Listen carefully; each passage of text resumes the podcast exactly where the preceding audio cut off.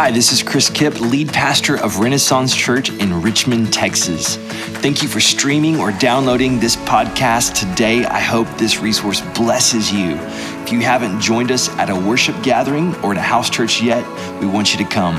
You can find all that information and more at ren-church.org. I pray that you are encouraged today by the proclamation of God's word.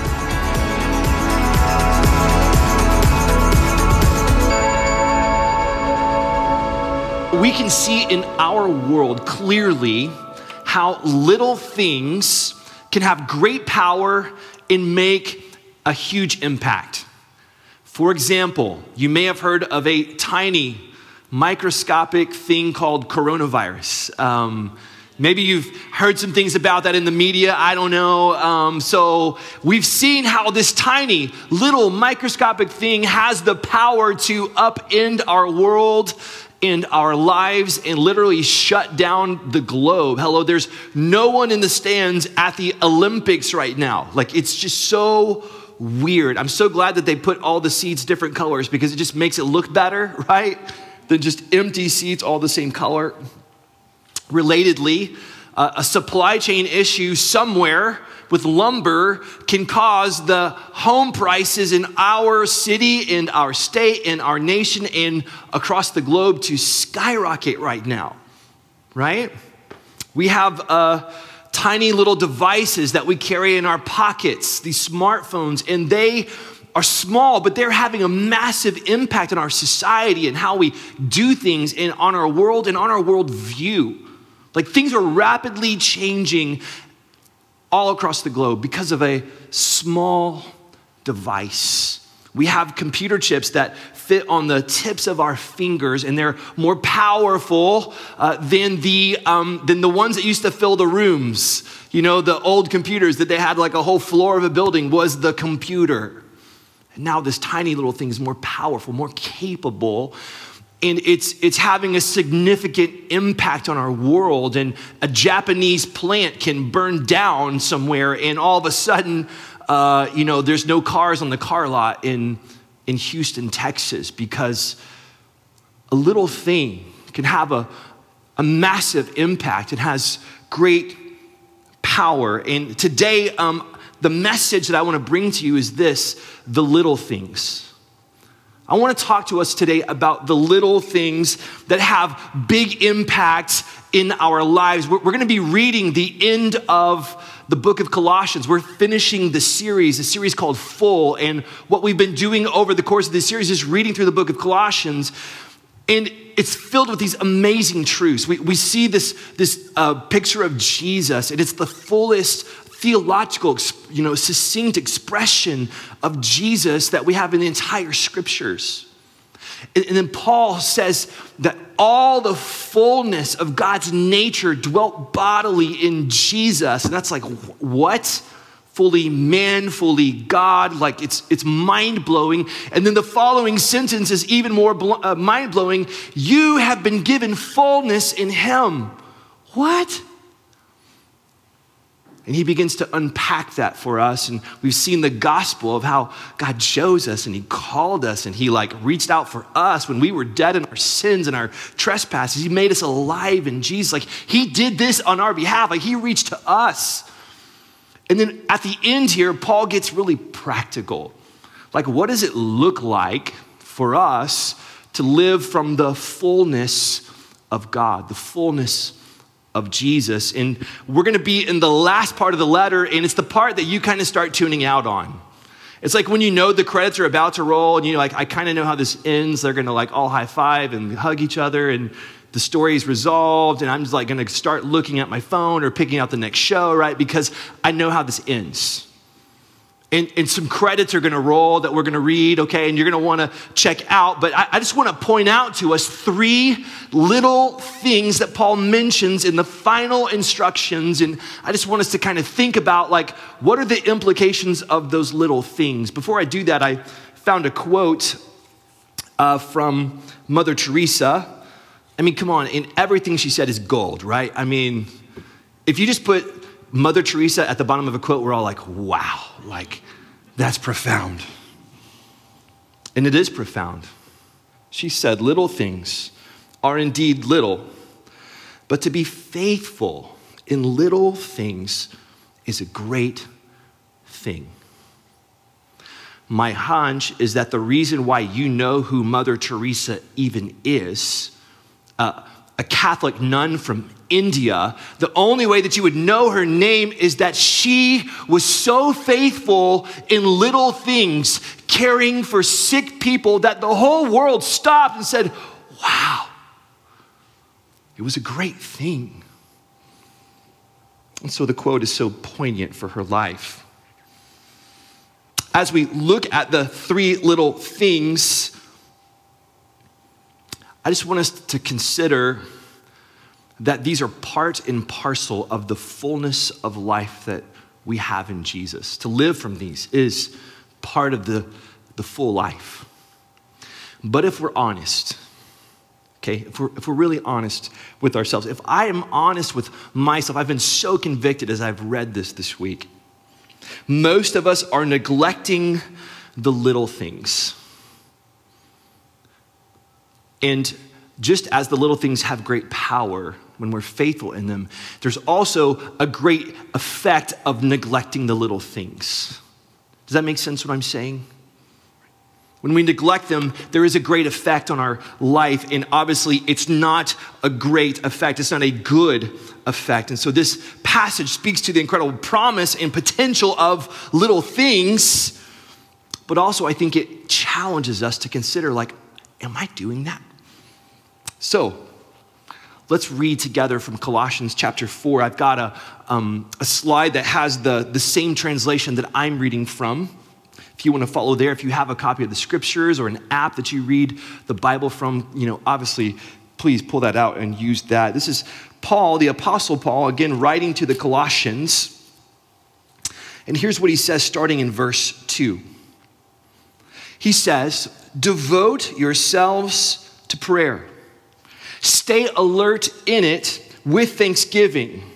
At the same time, pray also for us that God may open a door to us for the word, to speak the mystery of Christ, for which I am in chains, so that I may make it known as I should.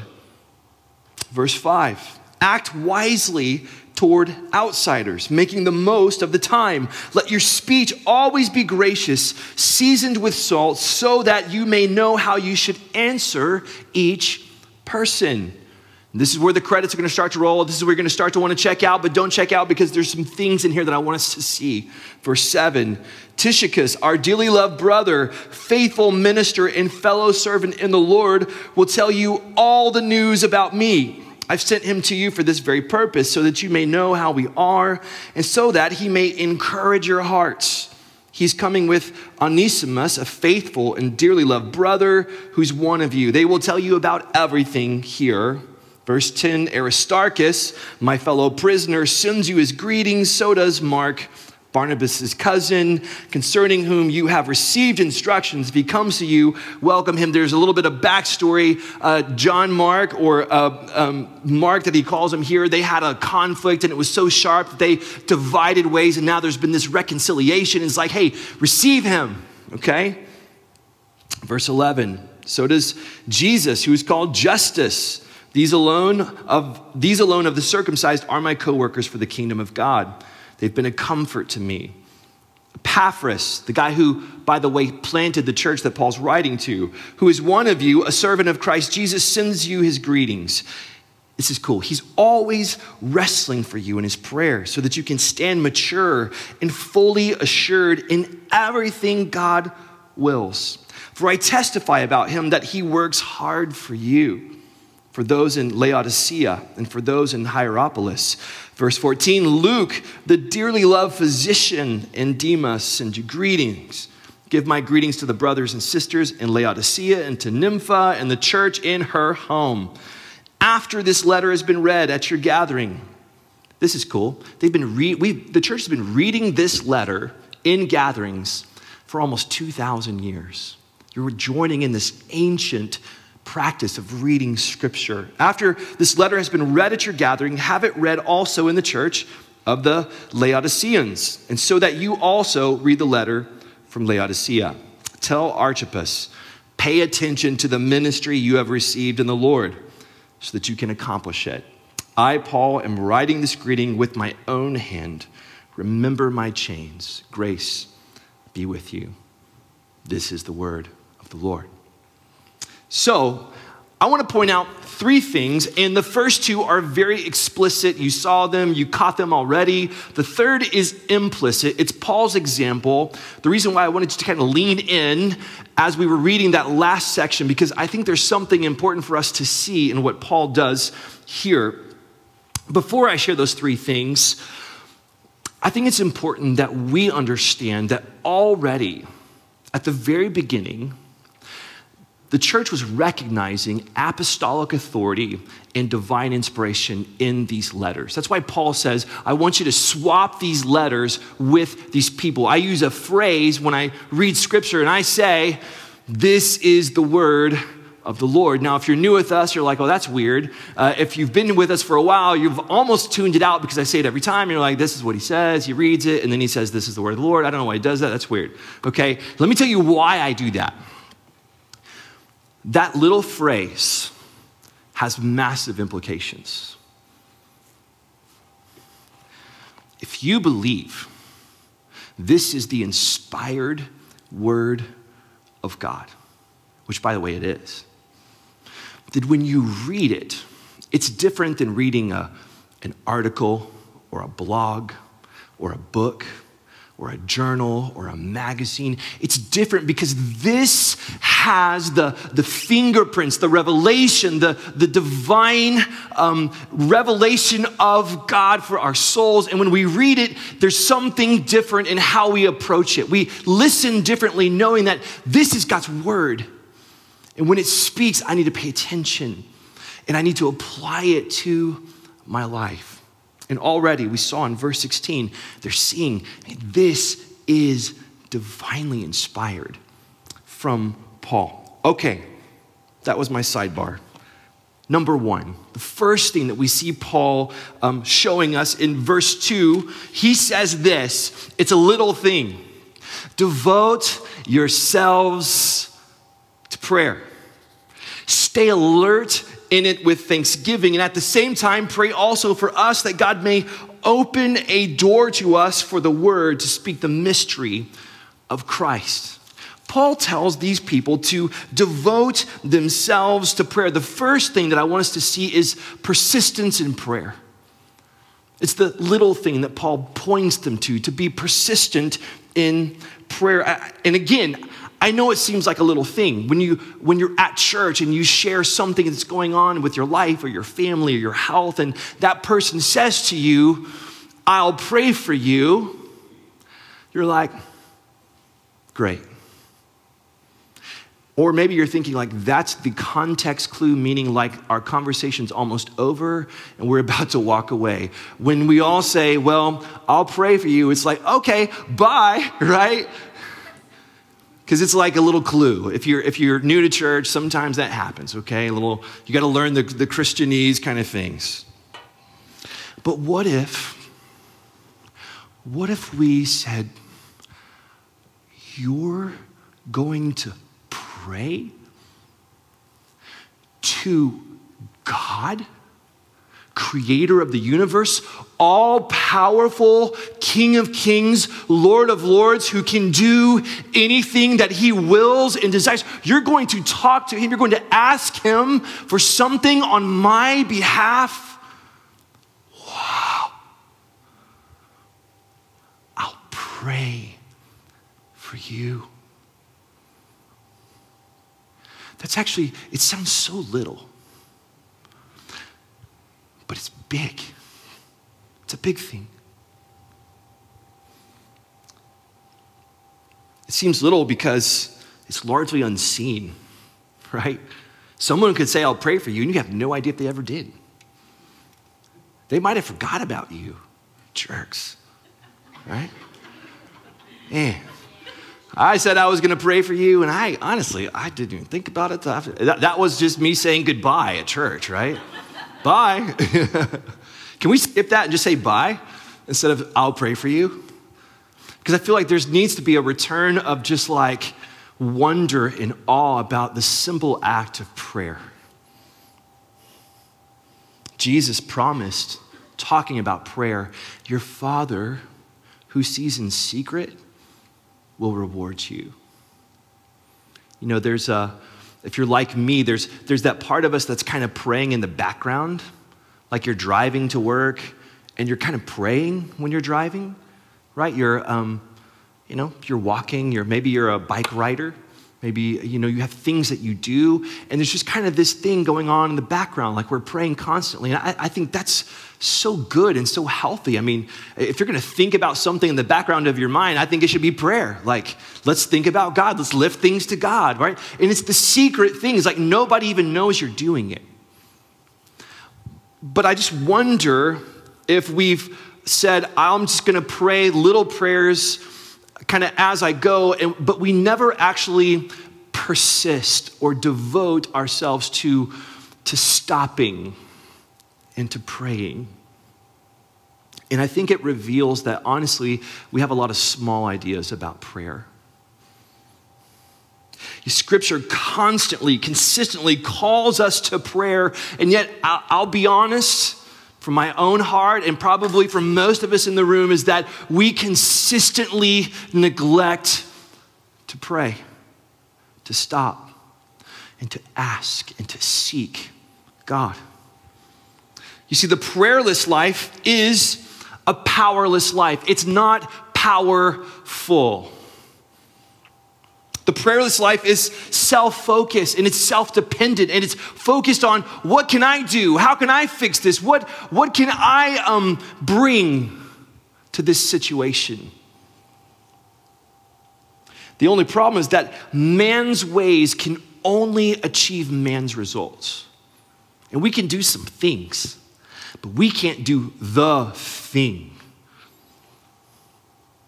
The prayerful life is God focused and God dependent. And God's ways will get God's results. Now, just consider that. That God's ways produce God's results. I don't know what you are facing or what you are, are, about to face, but I'm just guessing that there are some things going on in your life, in your family, and maybe in your, in your own health, your spirit, your heart, and you need God's results. And the only way that's going to happen is if we will pursue God's ways and do the little thing, to be faithful in it, to prayer. The word devote the Greek root means to be strong in it, to be strong in it. It's fervent, it's persistent. It's attending continually. It's, it's like great effort that's steadily applied. If you were just kind of, you had these massive objects in your life that you're trying to just kind of move them along. And, and I just feel like prayer is just sort of a, I'm going to apply myself steadily to these things that I'm just asking God for. I'm, I'm just steadily applying this great effort. You know, prayer is simply talking to God. And um, if you are married, uh, if you have tried not talking to your spouse, how's that going? Or how did that go for you? Probably not great, because relationships require communication. Communication is where I do some talking and I do some listening. And prayers like that. It's where we simply talk to God, tell Him, you know, what's going on. And then it's like, Lord, I'm, I don't know what to do. Would you just speak to me? Listening. Paul says to stay alert in it. And it's to watch. If hopefully you're alert right now, you're not about to fall asleep here at church today at Renaissance Church because we know it's so exciting here that you would never fall asleep in a church service, right? To stay alert is to be awake aware, watchful. You're alert to what's going on. The Greek root has this kind of three dimensional idea of raising up, to, to rise. And uh, I, I, was thinking how big things look here on the ground level. Like, you know, uh, Dave back here is six foot six. And when I see Dave, I'm like, oh, wow, this guy's tall. And I, I shake his hand and he like crushes my arm off. And then I have to, you know, try to get better before I come up here and have to hold my Bible, right? Because it's like, you know, this is a big dude, right? And, and so there's things in our life that just that seem so big to us. But prayer right sizes things. We raise up we rise. We, we're watchful. We're staying alert to what's happening. We're, we're alert to our hearts and our lives and alert to spiritual warfare. And we're alert to God, like we're watching for Him. And we are fully awake. And when we can get heaven's perspective on what's going on down here, it's like all of a sudden the things that felt so big and so overwhelming and so strong, it's like now I can see, like, it's not as big as I thought because I have heaven's perspective and I'm calling on heaven's resources. Pastor Larry Wachenmeyer, he um, talks about it like snorkeling, swimming in the waters below while breathing the air from above. This idea of prayer being air that we breathe as we're just kind of down here in the thick of things, but we need the air of heaven. I love the example that Paul gives of Epaphras. He says, Epaphras, you know the guy that planted the church, he's one of you, um, servant of Christ Jesus. He says hello. Oh, and I just want you to know something about him. He's always wrestling for you in his prayers. Wow. What an example He's always wrestling. I just, I, I, don't know what that looked like as Paul was sitting in a jail cell and people are coming to visit him and, and maybe they're in this little tiny space and Paul's like, you know, talking to this guy next, but Epaphras is over here in the corner and he's just like, he's just praying, God, be, be with this church, be with these people, help them, Father. He's wrestling so that they could stand mature and fully assured in everything that God wills. And, and I love this. He says, I testify about him that he works hard for you. And what kind of hard work was he doing? Was he building a fence outside at this moment? I don't think that's what's going on. I think he's working hard. He's connecting prayer with the work. There's a great quote by Oswald Chambers, and he says, uh, Prayer Prayer is not what we do to prepare us for the greater work, prayer is the greater work. And so, friends, I just want to ask are you devoted in prayer? Are you persistent in prayer? The gospel tells us through the finished work of Jesus, through the, the full forgiveness that Jason was talking about, that there's this massive open sign on the courts of heaven in uh, Hebrews 4 says that we can go confidently and boldly before the throne of grace. And so through Jesus, there's this open sign on heaven that's like, come, pray, talk to me. And I just wonder if the people of God are like, I'm just so busy. I got so much going on. I have a scroll sesh I'm deep into here, God, on Facebook. It's going to be like a, a solid hour, probably, right? I'm so busy. And I think the, the call, the invitation of heaven is come and pray. Devote yourselves in prayer. It's a little thing. Paul goes from prayer to share. He goes from the inward call to prayer to the outward call to the lost in verses 5 and 6, he, he says to them, Act wisely toward outsiders, making the most of the time. Let your speech always be gracious, seasoned with salt, so that you may know how you should answer each person. Now, when he says outsiders, um, it's probably you know not how you would say it today. You know, there's no sign out front of our church that says "Welcome, outsiders." Glad you're here today. But that word outsiders, it was those that were without. And what he's saying is like those who are not in Christ, those who are not a part of the family, they're not born again in Jesus. And he's like, when you're among people that are non believers, I want you to act wisely. The, the second thing is wise action and gracious speech amongst non believers. That's what he's talking about. And he tells them, act wisely which means that there are a whole selection or, or options of actions that we can pursue with people who are not believers. And some of those actions are wise, and some of those actions are unwise. And he's saying, I really want you to pick the wise ones. Act wisely. Why? Because I think Paul, his heart breaks for people that don't know the power, the love, the grace of God in Jesus. And he doesn't want them to miss out on the better story that we have to tell with our lives.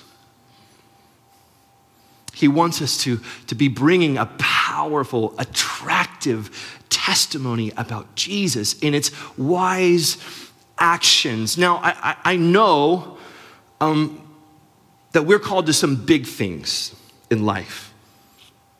You know, there, there's big things that we're called to for the sake of advancing the gospel.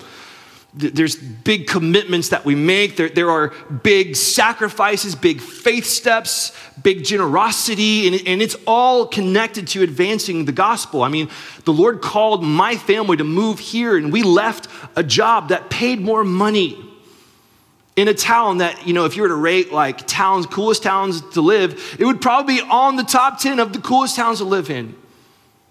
Richmond is the coolest town to live in, by the way. It was number one, but these were on the top 10. Right? I know. It's the best place in the world. It was a big faith step. And I'm not discounting big faith steps. Some of you may be called to some big steps. Some of you might be going overseas. Like God has plans for you. You're going to go move to another state, another city, another country, and we're going to pray over you. We're going to bless you. We're going to, we're going to celebrate the big steps. But the wording that Paul's using is, is about little things that apply to everybody because the third, um, the third, the red banner back there, our, our core purpose is that we believe every person is called to live on mission. That God has uniquely gifted each one of us with spiritual gifts and natural gifts to be used by Him to, to share the, the, the message of Jesus with people that only we get to interact with. I don't interact with people that you interact with. God's called us to live on mission, and, and there are little things, little wise actions, and they can be the simplest little things, like a smile to a neighbor, right? A wave to a neighbor. If you don't live in a waving neighborhood, that's like, did they just wave? And don't do the, like the finger up because everyone's confused. Like, was that a wave? Was two fingers were he was his hand was on the steering wheel and he did two fingers. Is he waving? You know, so just make it clear. Do one of these. Hey, little things that are wise. Maybe it's interacting with your neighbors or your friends or your coworkers, and it's like the conversation goes to a place, and you're like, if I go there with them, I am now on unwise ground. So I'm going to back off of that one, wait for them to finish that, and then jump in whenever the subject changes to something that I can engage in. Little wise actions. I uh, read the story this week of how A.W. Tozer came to know the Lord, and he, one day he was walking. Well, he, he, he knew that his next door neighbor was a Christian. He didn't even know the neighbor's first name. It was Mr. Holman. Mr. Holman was a Christian. That's all they knew about him. One day he's walking down the street, and the man was very kind, he was consistently kind. And the neighbor asked him, I've been wondering if you're a Christian, if you've been um, converted, and I'd love to talk to you about that. A.W. Tozer was about 17 years old, probably a little bit sheepishly said, uh, No, I'm not converted. Thank you for asking me that, and I'll give it some serious thought. Parted ways. Not long after that, he walked past a street preacher and he heard him talk about the call of Jesus, where he said, Come unto me. And then he heard him uh, quote the sinner's prayer, Have mercy on me, O Lord. And he says, Yeah, I went straight home and I walked into my house. I walked upstairs into the attic and I gave my heart to Jesus. A little thing. I was wondering if you're a Christian. But it set off this inner searching journey inside of a man who became a prolific author, pastor, whose writings are like, you know, this is the inspired word, and his are just like right here, okay, on the shelf. I love the rice. Beautiful, amazing story of a wise action and gracious speech. There's this um, quote that we often quote, we've heard preachers say it, and it's from St. Francis of Assisi, and it says, Preach the gospel at all times, use words when necessary. Have y'all heard that before? Preach the gospel at all times, use words when necessary. I think I have a slide for that. See if you can pull that up. Have y'all seen that before? A church, maybe you've heard, you know, a, a preacher talk about it, and you're like, oh, thank you. Right? Because I hate talking about my faith, freaks me out. So I'm going to preach the gospel at all times. I'm only going to use words when necessary. Here's the problem St. Francis of Assisi never ever said that. That's a total misquote. Can you go to the next slide for me? Busted, okay? That is totally busted. Mythbusters is on the scene, and we have proven that is not true. He did not say that. Here's what, here's what Romans 10 14 says How can they believe without hearing about him? Paul says, faith comes from hearing, and that about the message of Christ. And so he says, not just wise action, but gracious speech, I want you to use some words, some faithful, gracious words. And he talks about salt, that it should season and flavor our conversations with people that do not know the Lord. And my friends, there are so many bad testimonies out there, let's be honest. All, the time, a new headline, you know, mega pastor fired, priest abuses child, it's like, I'm so sick of the bad story. It's empty Christians behaving badly, people who cannot or have not figured out how to live from the fullness. And God's calling us to live from the fullness of Jesus and to tell the better story. So, have we neglected the little things to tell the better story of the lost? Just know that God has called you and gifted you and chosen you because He wants to use you. Last thing, number three, honoring one another. It's implicit, it's implied in what Paul does because he, he, he gives us the list. And it's the thing that struck me about this part of the letter is you, we have these names Tychicus.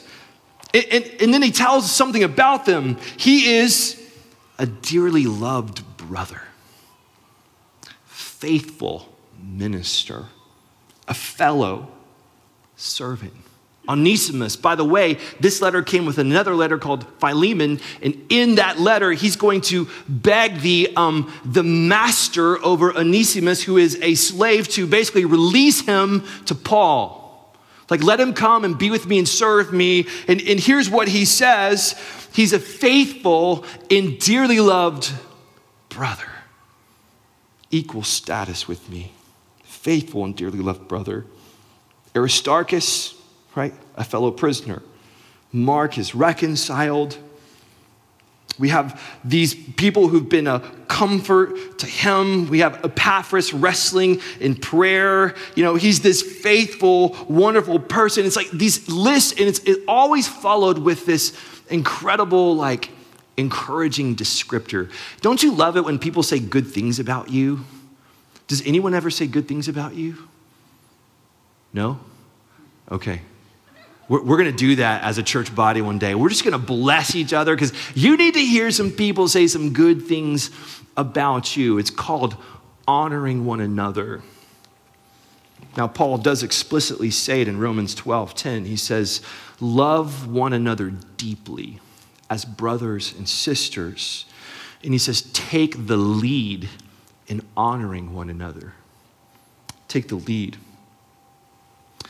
Here's the problem I found it's really hard to honor others when I'm not living from the fullness of Christ.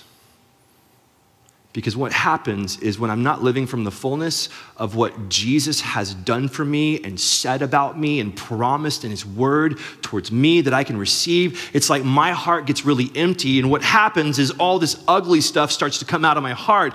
I'm filled with not the fullness of God, I'm filled with comparison. And I look at your Facebook and I'm like, dang, life is good over there. My life stinks. Or, man, I, I, I think I might have looked that good at one point, but man, hmm, now that I'm uh, over the hill, right? And we have comparisons that come out of our lives. We have competition. Like we just can't bless one another because you're my competition control, critique. We're literally incapable of honoring others because, in some twisted way, it threatens us in our sense of well being. And this emptiness in us will, will raise its ugly head and it'll make us do one of two things. We'll grab onto each other like leeches and be like, Feed me your life because I am empty. And when I leave, you're going to be like, Oh, I'm drained after being with that person or it's going to make us step on others in some way. We leave a conversation, be like, oh, that person makes me crazy because they always talk about blah, blah, blah. Because we're empty Christians behaving badly. And when I'm living empty, pride and insecurity just run rampant in my soul. It's like a pride, like a band aid. Like if you had a gaping wound of, of emptiness and you just put a band aid over it, that's what pride is. It's this front that we put on because down inside there's just so much that we're needing. We're, we're so empty on the inside that we just put on this front. And I was thinking of the, the famous passage, you already know it, James 4 10. He says, Humble yourselves before the Lord and he will exalt you. You might know the old King James version we used to sing. Humble thyself in the sight of the Lord. Do you know that song? And he will lift you up. We're like, yeah, he will lift us up. But it, it begins with humility. And I was thinking this week that it could have also said, Humble yourselves before the Lord, and you'll be able to honor others. Then I read the next verse and I was like, wow, that's kind of what he says. But he says in the negative, he says, Don't speak evil against each other, dear brothers and sisters. So humility and honor are connected. Context, and I was looked up, verse 1 and 2, it says, What is causing the quarrels and fights among you? Don't they come from the evil desires at war within you? Get this, you want what you don't have. You're empty. You want what you don't have. So you scheme and you kill to get it. You're jealous of what others have, but you can't get it.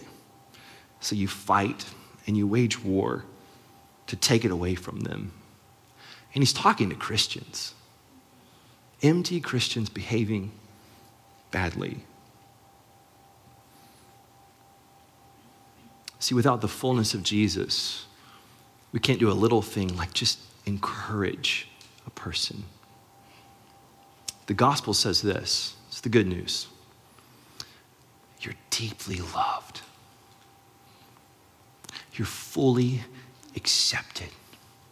Not because you're awesome, because Jesus loves you so much that he stepped in on your behalf, took the penalty of your sin, absorbed it into himself, taking the punishment, settling it forever, so that God can smile on you without seeing all the junk. You're clothed in him. Deeply loved, fully accepted, gifted by the Holy Spirit.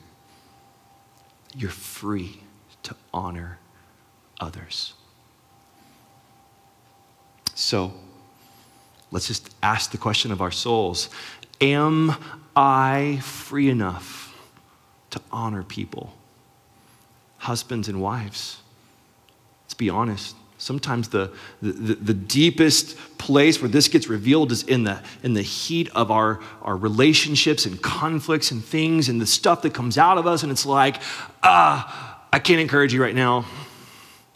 I just want to squash you, right? I want to control you. And he says, no, no. Take the lead in honoring one another. So, my friends, these are little things praying, persisting in prayer, devoting ourselves to it. Not just saying, I'll pray for you, but actually praying for one another. It's the simple things, little things of wise action and gracious, gracious speech amongst non believers. And it's a little thing of just being able to encourage and honor the people around us. And so today, I want to ask you are you full enough to do the little things? Are you full enough to do the little things? And if the honest answer is like, not really, then let's do business right now. Thanks for listening to this episode of the Renaissance Church Sermon Podcast. To contact us or find out more information, visit ren-church.org.